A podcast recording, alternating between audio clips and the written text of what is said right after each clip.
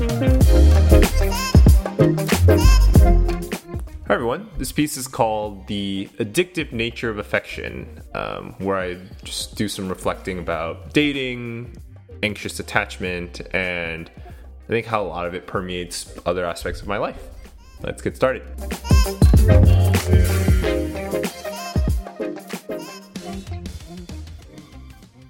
This was supposed to be a piece about a completely different topic, but here I am doing my first ever honest reflection on my dating life. So, how did we get here? Maybe it's been the steady drumbeat of weddings I've been attending. Maybe it's the first hint of spring arriving in New York.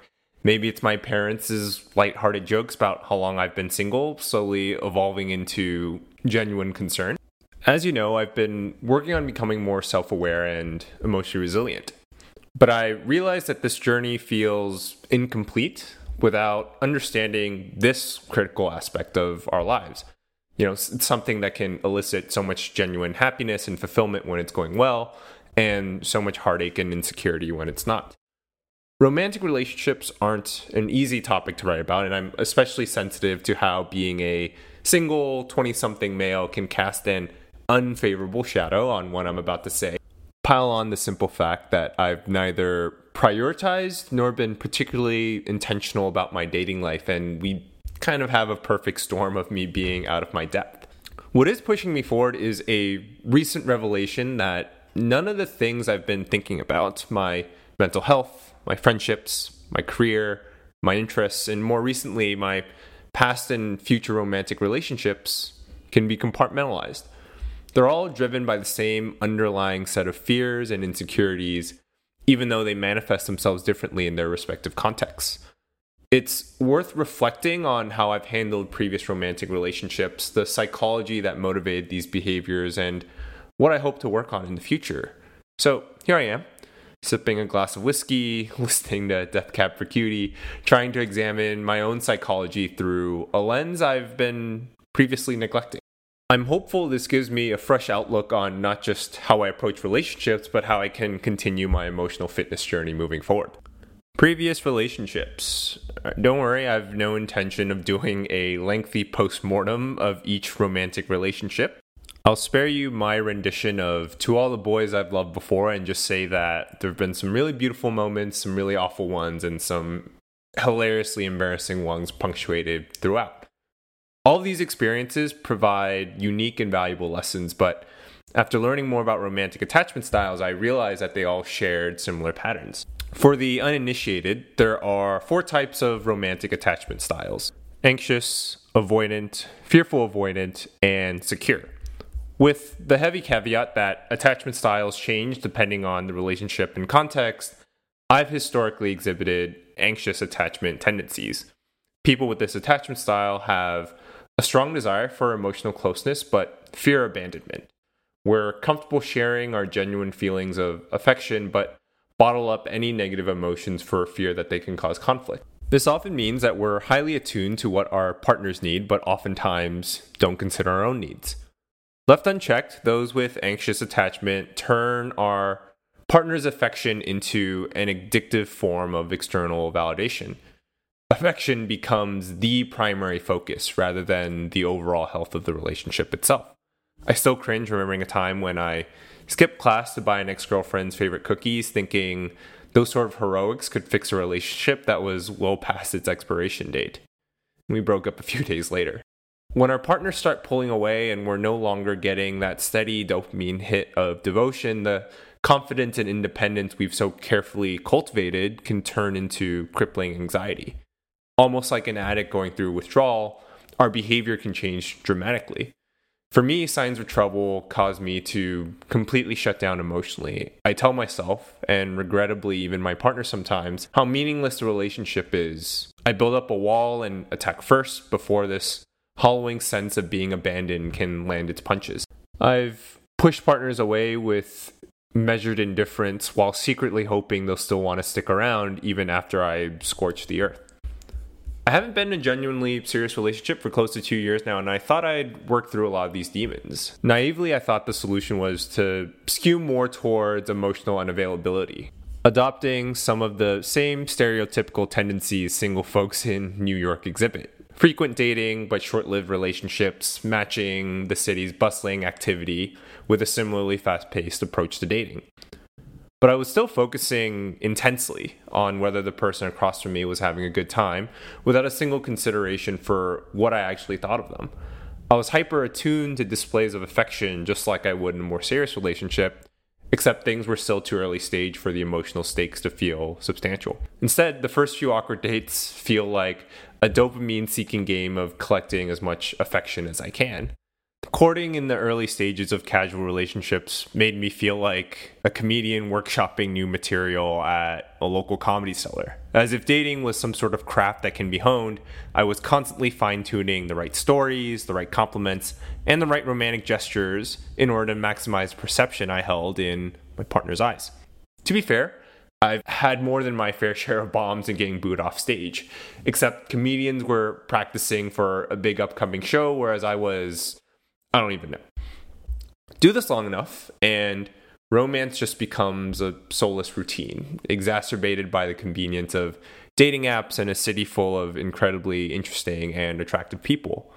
The curse of variety and availability is that dating can be fun, but can ultimately feel hollow and unfulfilling. Finally, a girl I was seeing had the courage to snap me out of my pernicious state of autopilot when she told me why does it feel like you're performing whenever we're together? Here I was, thinking I was a far more emotionally balanced romantic partner than the one who exhibited anxious attachment tendencies, when in reality, the same lingering insecurity hadn't been addressed at all. I still had this long held subconscious belief that I wasn't worthy of feeling good about myself until someone could bestow that esteem upon me. And that sparked some critical self reflection. Where did this self serving need for affection come from? My psychology. Growing up, I idolized smooth talking TV characters like Will Smith in Fresh Prince of Bel Air, just like I idolized athletic heroes like Kobe Bryant. I assigned an aspirational amount of value to men who seemed like they could always find the right words to say and push all the right buttons to win someone over.